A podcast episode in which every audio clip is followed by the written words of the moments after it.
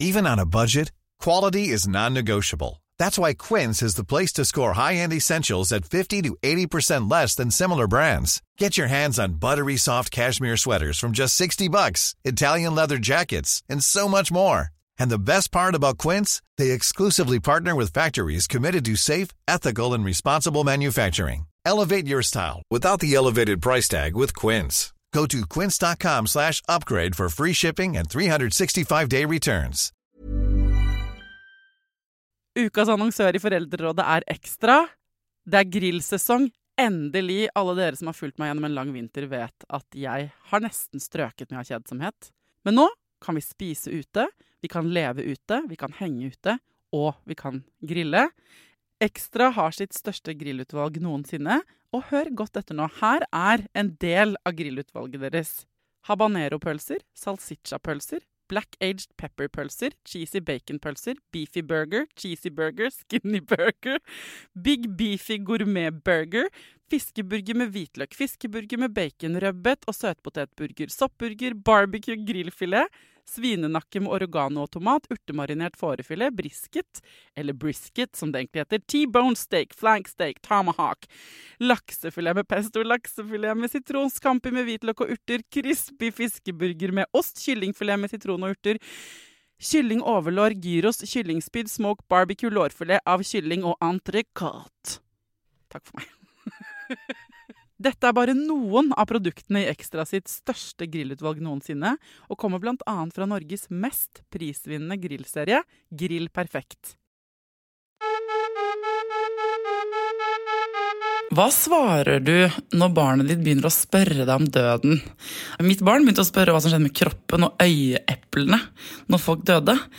Skal man gå inn i sånne makabre detaljer? Og hva når døden inntreffer, da? Når noen i familien dør, eller noen man kjenner godt? Hvor mye skal vi ta med ungene på det? Hva når du sørger selv? Hvor mye kan du gråte foran dem? Hvordan skal jeg kunne svare på alle de spørsmålene når jeg egentlig ikke selv helt vet hva døden er? Velkommen til Foreldrerådet, folkens. I dag handler det om døden.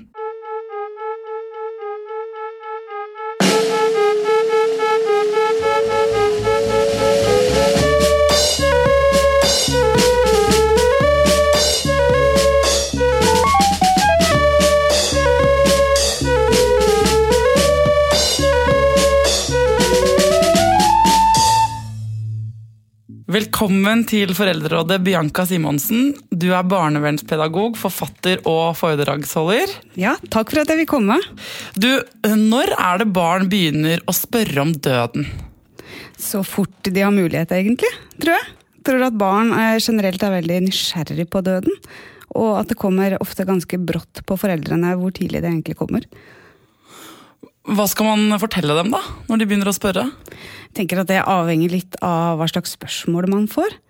Eh, veldig ofte så er barn veldig konkrete eh, og kommer med veldig sånn direkte spørsmål. F.eks.: Hva skjer? Hva skjer med kroppen? Eh, og da kan det jo være utfordrende å være en forelder og skulle svare på det. Mange foreldre har jo egentlig ikke gjort seg opp noen tanker om hva som skjer når vi dør. Noen har jo f.eks. en religion som legger tydelige sånn forutsetninger for hva som skjer. Men de fleste av oss vet jo at når vi dør, så råtner vi jo. Å bli borte? Nja, jeg tenker, der har jeg valgt å tenke. Ja, for skal man fortelle først om hva som skjer med kroppen? Ja, jeg, jeg tenker at når vi råtner, så blir vi jo ikke borte. Vi får jo muligheten f.eks. til å, at det vokser en vakker blomst ut av det. Vi blir jo på en måte fornyrbare da, i, i formen vår, tenker jeg. Så vi blir jo ikke borte. Skal vi fortelle det, da, når de spør hva er det som skjer når man dør? Mamma, hva er det som skjer når man dør? er jo da spørsmålet mm. skal svare på. Skal vi gå for den fysiske delen? Jeg tenker det, det, For å gjøre det enkelt, da, i og med at temaet i seg sjøl kan være ganske komplisert, det er jo å spørre barnet hva det tenker. Det er jo en grunn til at det barnet stiller det spørsmålet. Det har gjort seg noen tanker i forkant. Og jeg er jo veldig sånn opptatt av i min profesjon at det barnet er i stand til å stille spørsmål om, det er de også i stand til å tåle svaret på. Barns fantasi er ofte veldig veldig mye verre enn virkeligheten. Så jeg tror eh, en lur måte å møte det på, er jo å være i barns historie. Hva tenker du? Eh, hva, hva, er grunnen til at du spør? Har, vært, har, du lært noe på barnehagen i dag, eller i skolen, eller har det skjedd noe som gjør at du lurer på det? For da får vi på en måte liksom bakgrunnen for spørsmålet også. Eh, og barn som opplever at voksne håndterer litt trygge Eller voksne som håndterer litt vanskelige temaer, eh, er du interessert i å snakke med? Barn har jo veldig veldig mange spørsmål. I den rette alderen så stiller de jo 400 spørsmål om dagen. Yes, det, det, gjør de. Ikke sant? De fleste kan jo kjenne seg igjen i det. Ja. Og det er jo derfor de lærer så fantastisk mye i den alderen også. For at de undrer seg. De ønsker jo å, å, å forstå. Og da er de jo avhengig av å ha voksne som er interessert i å, å snakke med dem, og undre seg sammen med dem. Det er mange ganger at vi ikke har svaret. Det at vi er voksne og foreldre betyr jo ikke at vi er eksperter på livet. Så det er jo fullt mulig lov å si at 'vet du hva, jenta mi', eller 'det har ikke jeg tenkt på'. Men jeg skal jogge meg gå og, finne ut av det, og så kan vi snakke om det til fredagen, f.eks. Jeg googler hele tiden ting, jeg, med mitt barn. Googler og googler og googler, For jeg vet, jeg vet jo ikke hvor mye universet veier, eksempel. Men eh, når han spør om eh, min og mitt barn har spurt om døden, så har det også vært veldig Det har vært den derre Hva skjer med øynene eh, til en død person? Og sånn. Men så er det også det v- Hvor blir de av? Altså, hvor eh, Kan man våkne igjen? Får, jeg se, får man møte dem igjen? Hva skjer hvis du dør, mamma? Mange ting rundt det som ikke er det helt fysiske, litt morbide. da. Og hvor mye skal man gå inn i det? Det er jo veldig trist da, å snakke om. Jeg tenker at um, det er jo to, Dette er jo to samtaler, på en måte. Én ting er jo helt sånn rent eh, praktisk, hva skjer med kroppen? Eh, I forhold til forråtnelsesprosesser og sånne ting. Og, og, og det er klart, det kan man jo vise med, med andre ting som dør. Og barn jo, i barnehage lærer jo om det. Om hvordan naturen fungerer. Eh, trærne, blomstene, fugler som de finner døde i barnehagen f.eks. Så det er jo plenty av arenaer i hverdagen hvor man kan snakke om det og gjøre det naturlig. Det som er vanskelig, er jo hvis det plutselig blir veldig nært og, og handler kanskje om en, en veldig nær i familien, og en ikke har vært toucha innom det overhodet. Det er jo da det kan bli utfordrende. For da er det jo ikke bare hva som skjer med kroppen, men kommer man til himmelen? Eh, hva skjer med bestefar nå? Ikke sant? Og er klart, Da er det jo et annet aspekter som ikke handler om det, det rent fysiske med kroppen vår. Da handler det om en overbevisning. Hva tror du på som foreldre? Har du gjort deg noen tanker om hva, hva tenker du om, om eh, døden? Hva skjer når du dør? Altså, Hvis man tror på noe, altså hvis man har religion, så har man på en måte et oppslagsverk hvor man kan, Mhm. Har man en fortelling man kan fortelle. Ikke sant? Du kjøper deg ut av, av problematikken, på en måte. Men sånn som med meg, da, mange ja. som kanskje ikke tror helt på eh, nå. Mm. vi må finne opp den historien sjøl. Og jeg vet jo ikke hvor det blir av folk som dør, bortsett fra at de dør. Mm. Og kanskje blir til en blomst, som du sier. Men eh, hvordan skal man gå frem da, for å forklare det hvis bestefar dør? Mm. Jeg tenker jo at først og fremst at vi som foreldre har en liten jobb å gjøre, og sette oss ned og tenke litt igjennom hva tror jeg skjer når jeg dør? Jeg opplevde jo selv å miste mannen min i selvmord i 2006, og hadde jo da to barn som stilte meg spørsmålet, de var da fem år. Hvor er pappa nå? Eh, Og jeg hadde alvorlig ikke tenkt igjennom eh, hva jeg tror skjer etter at man dør. Så jeg måtte jo på en måte, i en ganske vanskelig situasjon som jeg da sto i, også tenke meg nøye gjennom hva tror jeg nå, hva har jeg behov for å tenke nå, hvor er, hvor er mannen min nå? Og det er klart, jeg var veldig glad for at jeg klarte å gjøre den prosessen samtidig som jeg var i sorg og sjokk. Eh, Så jeg anbefaler jo de fleste da, til å kanskje sette i outlooken. Tenke litt på døden. Hva skjer da? Eh, fredag fra to til tre, liksom. For å ha gjort seg opp en tanke. Hva kom du frem til da? Jeg for min del kom frem til at døden for meg ikke skulle være forbundet med frykt. Det er ingen indikasjon på at døden er noe å frykte. Eh, Så jeg har valgt å tenke at døden er en overraskelse, rett og slett. Vet ikke hva det er, og det ligger litt sånn latent for meg å tenke at eh, hvorfor skal jeg tro at det er noe skummelt eller noe forferdelig? Så jeg velger å tro at det er noe kult. At Hva det noe bra. svarte du barna dine da, når du spurte hvor er pappa nå? Da svarte jeg barna mine at eh, jeg tror, for jeg er litt sånn opptatt av at barna mine skal få muligheten til å danne sine egne sannheter. Så jeg snakka på en måte i et jeg-perspektiv, da. Ikke at det er sånn, men jeg tror at pappa, eh, pappas kropp nå, den, eh, den er i bakken. Den råtner. eh, Og blir til på en måte jord eller til gjødsel, som det kan vokse andre fine ting opp av.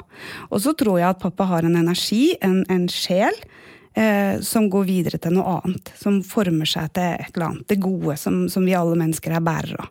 Så jeg tror på en måte på energi, da. Eh, akkurat som at hvis jeg gir deg en klem eh, nå etterpå, så gir jeg deg noe. Ikke sant? Som du vil ta med deg og eventuelt gi videre eller beholde.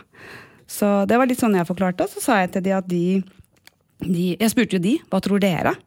Og de hadde jo noen tanker om noen engler og, og, og himmelen mm. og sånne ting. Eh, for det er jo eventyr og sånn beskriver jo det veldig sånn tydelig i litteraturen som barn får tildelt. da. Så, så, jeg var jo veldig sånn opptatt av å, å, si noe om at jeg tror at vi på en måte går videre i kraft av energien vår. da. Den kraft, menneskekraften som vi har inni oss. Problemet her er jo at man ikke vet. ikke sant? Mm. Sånn at uh, Når du sier at vi må sette i outlooken vår og finne ut litt hva vi tenker sjøl om døden, mm. Så jeg, blir, jeg, vet, jeg aner ikke hva jeg men har, du, men har, du, virkelig satt deg ned og tenkt, da? Nei, men, nei, for dette her er jo ikke noe jeg forholder meg til. Nei, og Det er det som er utfordringen. Før det plutselig kommer. Ikke sant? Og da må du forholde deg til det i tillegg til. Så Det er derfor jeg så inderlig skulle ønske at det, eh, Og det er jo helt fair som foreldre å tenke at jeg veit ikke helt. Men jeg tenker da er det kanskje viktig å finne ut av oh, Syns jeg det er skummelt? Er jeg kjemperedd for døden? Eller er jeg det ikke? For ellers vil jo ungen din lukte det på lang avstand. Hvis ungen din sier ordet død, og du bare Choker helt! Ikke sant? Ja. Og, bli, og, snur deg rundt og begynner å skjære brød eh, og holde på med andre ting, så blir det veldig Vi kommuniserer jo 98% med kroppsspråket vårt. Så du klarer ikke å skjule hva du tenker om det. Og få barn. Men når barnet altså En ting er at de får eh, kanskje noen bøker i barnehagen og de lærer noe om kroppen og forråtelsen, og så er det disse englene og kanskje himmelen som et bilde som brukes. Men hva med hele den sorgen som er rundt et dødsfall, hvis vi nå tenker at et familiemedlem dør, da, mm. eller liksom i ditt tilfelle din mann. Hvor mye skal de få se av den? Av tårene og av fortvilelsen, kanskje, og savnet? Hvor mye skal man invitere dem med på?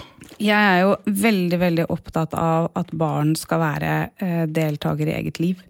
Og sånn som i min situasjon, hvor det var faktisk deres pappa som var død, så tenkte jeg at de er faktisk litt sånn hovedpersonene her. De må inkluderes, og de må, de må få lov til å være med på det her. Ellers så vil de jo oppleve å, å, å på en måte ha blitt distansert, da, ikke blitt inkludert i det. Og det er det jo veldig mange voksne jeg møter etter at jeg har holdt kurs og foredrag om disse temaene. Så møter jeg mennesker som sier at vet du hva, det du sa, jeg fikk aldri se pappa. Eller jeg fikk aldri delta i sorgen. Jeg ble holdt ute. Og det har gjort at jeg aldri på en måte har kommet inn i den naturlige sorgprosessen. Da. For da blir det jo Det du egentlig blir fortalt, det er at du får ikke lov til å være med eh, i det som har skjedd her. Du, bli, du, blir holdt utenfor. Og mange barn tenker da at ikke de er viktige nok eller bra nok eller Så det er jo utrolig viktig at barn får lov til å være med på det som er en naturlig del av livet. Og det er jo også å se voksne vise følelser. Og det, det er klart, jeg har jo et noe som var viktig for meg når jeg sjøl skulle i begravelsen til mannen min med barna mine, var jo at jeg hadde med meg en venninne som hadde et ekstra øye til gutta.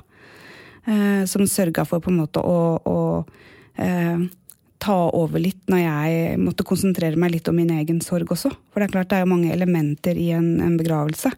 Men jeg er veldig opptatt av at barn skal være en del av flokken sin også når det skjer vanskelige ting.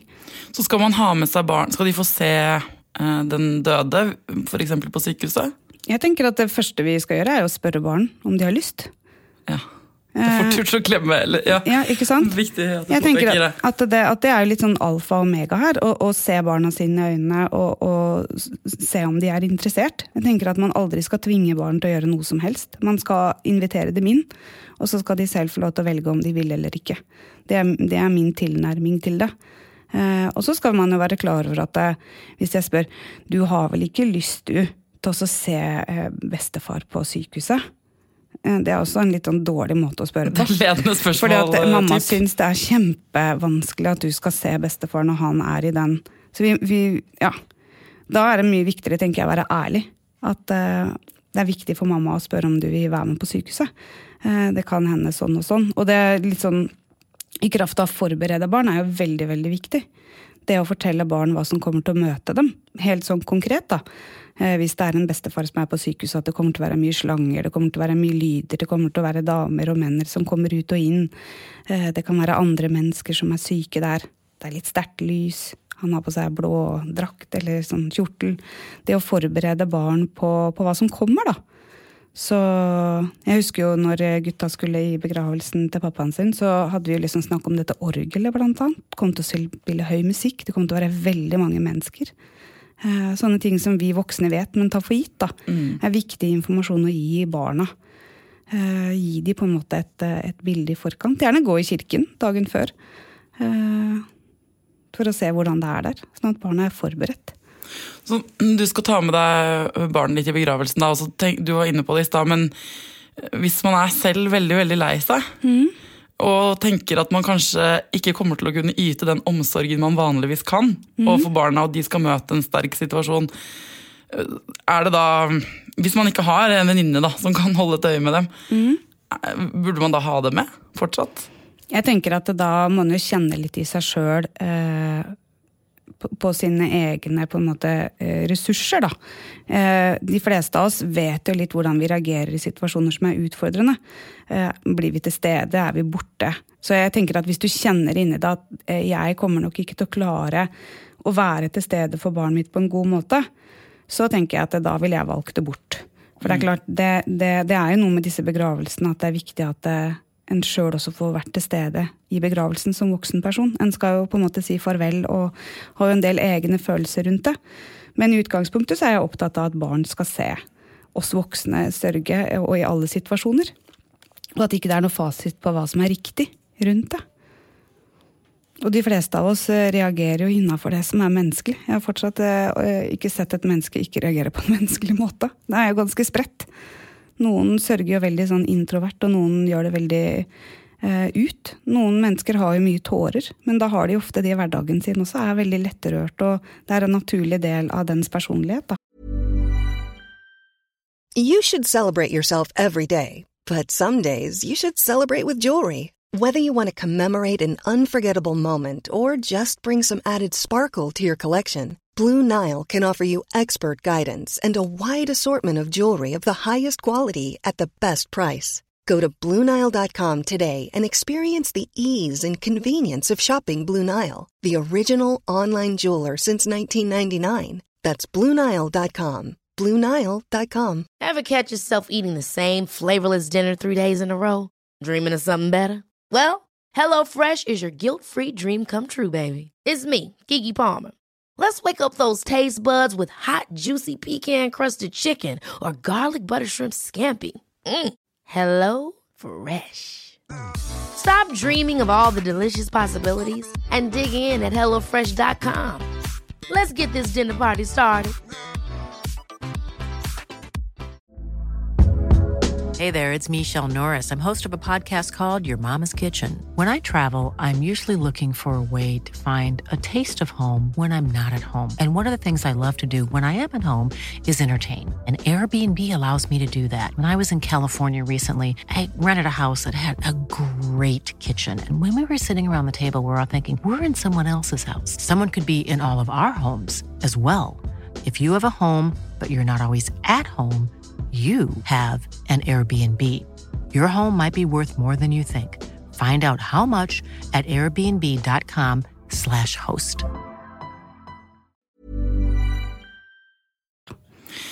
Hva hvis barnet selv blir redd for å dø, da?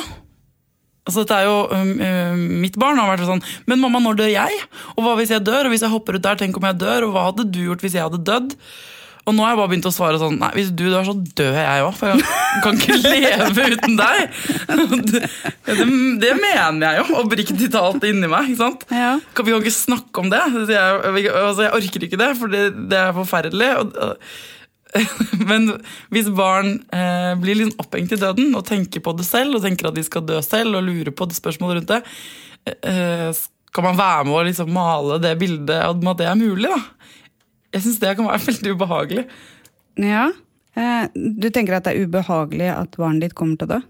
Selvfølgelig tenker jeg at det er ubehagelig. Det er jo det verste som kunne skjedd meg. Mm. Så derfor så med en gang han vil snakke om det, kanskje heller på en sånn eventyrmåte, som om han av og til vil snakke om hvis jeg blir astronaut. Ikke sant? For han er det bare, det er det liksom to samme størrelser. da, og at Spennende ting han har hørt om. Mm så får jeg helt sånn Det strammer seg inn i magen. Jeg kan ikke forestille Jeg forstår øynene bare jeg snakker om at han Men, kan dø. Hva er det du egentlig kjenner på da?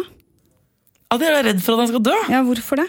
Fordi det hadde vært det jævligste som hadde skjedd i hele mitt ja, liv. Hvorfor det? For det du kjenner på, er kjærlighet. Ikke ja. sant? Du kjenner på noe av det, det beste. Ja. Og, det, og det er det som er litt sånn synd, da i de samtalene om døden at det de egentlig representerer ofte, er at vi kjenner på hvor ekstremt takknemlige og hvor glad vi er i hverandre. Og ikke sant, selv de tingene er ting vi ikke snakker så mye om. Ikke sant? Sånn ordentlig.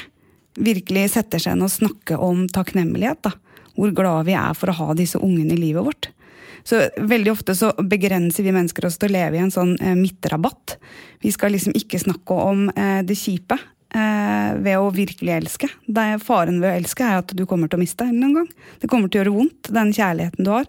Og samtidig så skal vi ikke snakke så mye om kjærlighet heller, for det er litt sånn uprofesjonelt og litt klissete. Og da jeg opplever at det begrenser oss mennesker veldig til å leve i en sånn midtrabatt. Så, så en god ting da, når barn snakker og undrer seg om døden, så er det noe med å, å sette noen ord på at alt tar slutt en gang. Og heller kanskje fokusere på å sette pris på det som er når du først er der. ikke sant? Det at de faktisk kommer til deg da, og stiller disse spørsmålene, betyr jo at de er veldig trygge på det. Og ønsker deg som en referanseramme på, på livet.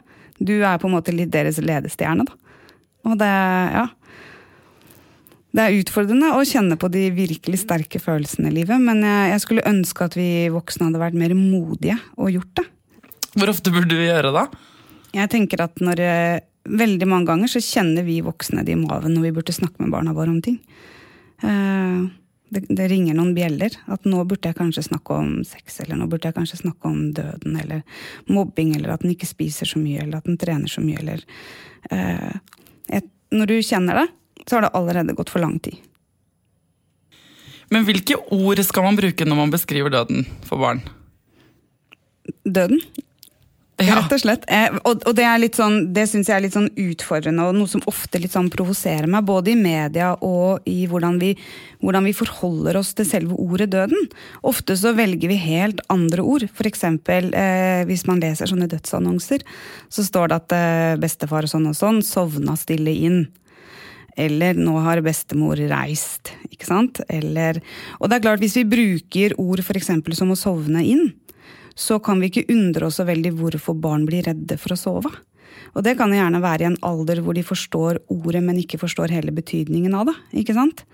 Eh, og det her med å reise bort, veldig klønete eh, hvis eh, man har sagt at farfar har reist. Alle gråt i lang tid, jeg er fortsatt lei seg, og til uka så skal vi reise bort en tur. Herregud, jeg har aldri tenkt på det her før. Nei, og det, det, det er noe med hvordan vi faktisk forholder oss til døden. da Vi pakker det inn som noe annet. Eh, det, døden, det kan godt hende at døden er en charterreise, liksom. Men jeg liker å forholde meg til, til, død.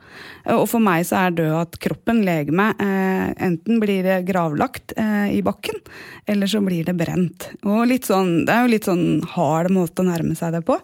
Eh, men det er klart det, eh, når barn hører disse andre ordene som, som ikke er så harde, så blir det jo veldig, veldig tøft når du skjønner at det Uh, farfar har ikke sovna inn. Uh, ikke sant? Han sover ikke, han er død. Så ja. Så man skal si det som det er? Si det som det er. Ærlighet og kjærlighet i barnehøyde. Det handler jo ofte om at vi må ta en runde sjøl eh, rundt uh, hva tenker jeg rundt ting, og hvordan er det jeg forholder meg til det, faktisk. For det er det som vil gjenspeile deg også i møte med barnet ditt. Hvis det er at du har du en utfordrende eh, opplevelse rundt døden og rundt sorg og rundt disse temaene, så vil mest sannsynlig også barnet ditt vokse opp med å ha utfordringer rundt det. Og det er lov som voksen å si at vet du hva, dette temaet, eller det å snakke om døden, syns jeg er kjempevanskelig. Jeg syns det er jeg blir, Du ser det på mamma, jeg blir ukomfortabel, jeg beveger meg, men det er veldig veldig viktig at vi kan snakke om det sammen. Uh, og det, jeg er her for deg og stiller meg spørsmål. Det kan godt hende at jeg, at jeg gir uttrykk for at det er ubehagelig, men det, det, det tåler jeg som voksen. Jeg er rusta for å ha det litt ubehagelig. Hvis man ikke snakker om uh, døden med barnet sitt sjøl, så kommer du jo kanskje til å høre om det fra andre. Ikke sant? Og det er jo klart, barn, barn, trenger svar på sine spørsmål for å danne seg en tanke og en mening om livet. Eh, og det er klart, hvis de da ser at vet du hva, mamma blir så ubehagelig eh, rørt når jeg spør om dette her, så jeg går heller til nabo Thorsen ned gata. Da er det jo veldig klønete hvis nabo Thorsen har helt annen eh, religiøs overbevisning enn deg. ikke sant? Og så begynner å snakke om, om himmel og helvete og, og er du snill og, og ville dagen hellig. Og det er mange måter man forholder seg til tro på, og døden. Og jeg foretrekker da heller å fortelle barna mine sjøl hva jeg tenker, sånn at de kan få lov til å danne sin egen mening da, om hva som skjer eh, når vi dør. Men jeg skulle ønske at vi ikke alltid valgte at døden skulle være forbundet med frykt. Det kan jo hende at det bare er helt fantastisk. Så jeg er litt mer for å grue seg mindre, da, og heller ta det imot litt med åpne armer. Det er jo uunngåelig. Hva er det man ikke skal si, da? Vi skulle hatt sånn her, hva er det man absolutt ikke, hvordan er det man absolutt ikke skal snakke om døden? Eller? Det er at uh, 'dette skal ikke du tenke på nå, gutten min. Nå skal vi kose oss'. Så avvisning. Ja. Veldig mange voksne sier det. 'Dette skal ikke du tenke på'. Og så tenker jeg 'hallo, ungen din har allerede tenkt på det', liksom. Det er litt seint å si at, eh, at, det skal du ikke tenke på. Hvis du kommer til meg og så sier du, du Bianca, jeg har det, jeg lurer så innmari på eh, sånn eller sånn. Og så sier jeg 'det skal du ikke tenke på'. Blir det borte da, liksom? Kjenner du bare 'å, takk for at du sa det'? Nå bare Dritirritert! Ikke sant? Eller enda mer nysgjerrig, hva er det som gjør at folk ikke vil snakke om det? Så, så, det å tro at det å si til barnet sitt at det skal ikke du bekymre deg for, eller det skal ikke du tenke på, eller Det har det allerede gjort. Og det ble ikke noe tryggere etter den svaret du ga dem. Så det er egentlig det, det beste jeg kan si. Det er at det, det, liksom det, verste du kan gjøre, er å avvise de i, i undringa si. Da er det mye mye bedre at du sier at du syns det er litt ubehagelig, eller 'Å, det er et ganske eh, tøft spørsmål', eller 'Skal vi finne ut av det sammen?' Ja. Det finnes jo fantastisk mye bra litteratur også i forhold til døden og, og, barn også. Så det å gå en tur på biblioteket og ha en liten sånn studie da med barnet sitt, for å finne ut av hva er, som, hva er det som beveger seg der ute, hva kan vi velge i å tenke, er jo Ja. Jeg er iallfall veldig, veldig for å være i forkant av. Det betyr jo på en måte å ta det opp når barnet ditt spør deg. Uansett om det er på Rema eller om det er på bussen. Eh, det å ta det på alvor. Barnet har valgt deg som det mennesket det ønsker å vite hva du tenker eh, og føler rundt det temaet. Jeg tenker at Det er jo en anerkjennelse. De lurer på hva du tenker. Du er spesielt utvalgt. Og vi burde håndtere også det spørsmålet som det. Tusen, tusen takk, Bianca, for at du kom til Foreldrerådet. Og takk for at jeg fikk komme, og ikke minst takk for at du tok opp det viktige temaet.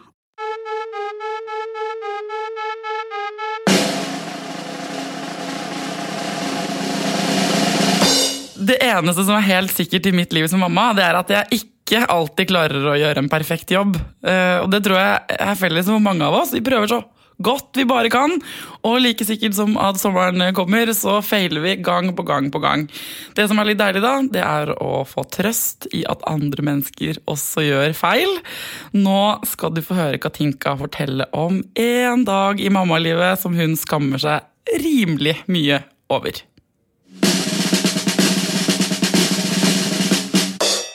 En ettermiddag for ikke så lenge siden så hadde jeg besøk hjemme med noen som, venner som skulle hjelpe meg å henge opp noen ting.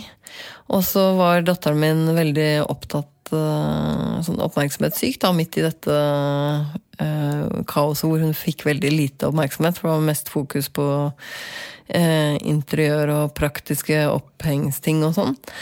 Uh, og det har kanskje generelt vært en periode med stort ønske opp oppmerksomhet, sånn at den, det var litt bitte litt tomt på kontoen, kanskje. da. Så hørte jeg fra kjøkkenet mens vi var i stua, så hørte jeg 'mamma, mamma, mamma'.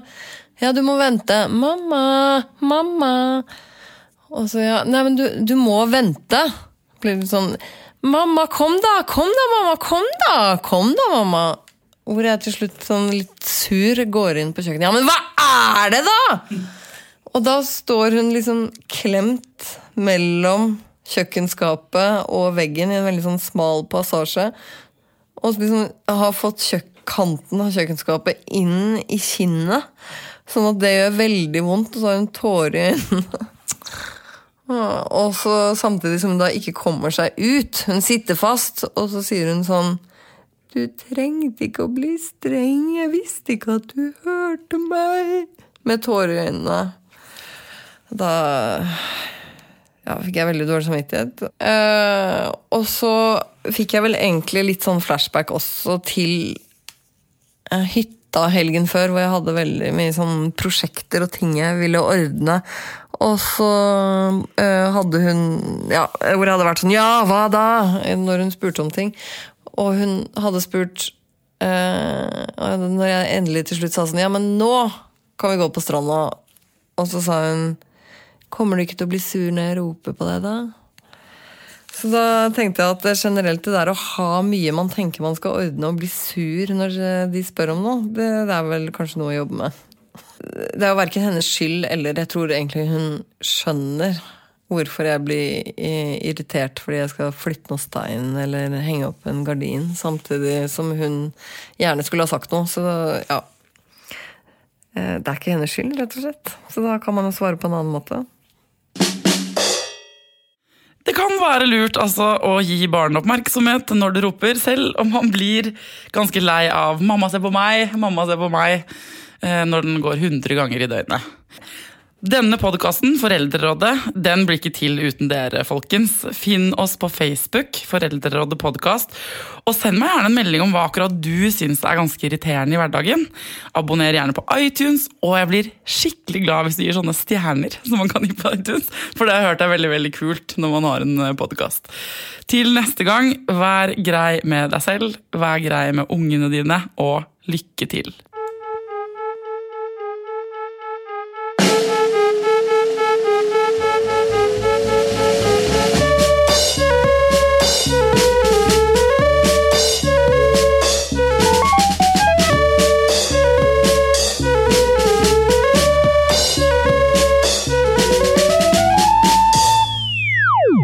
Rubicon Radio.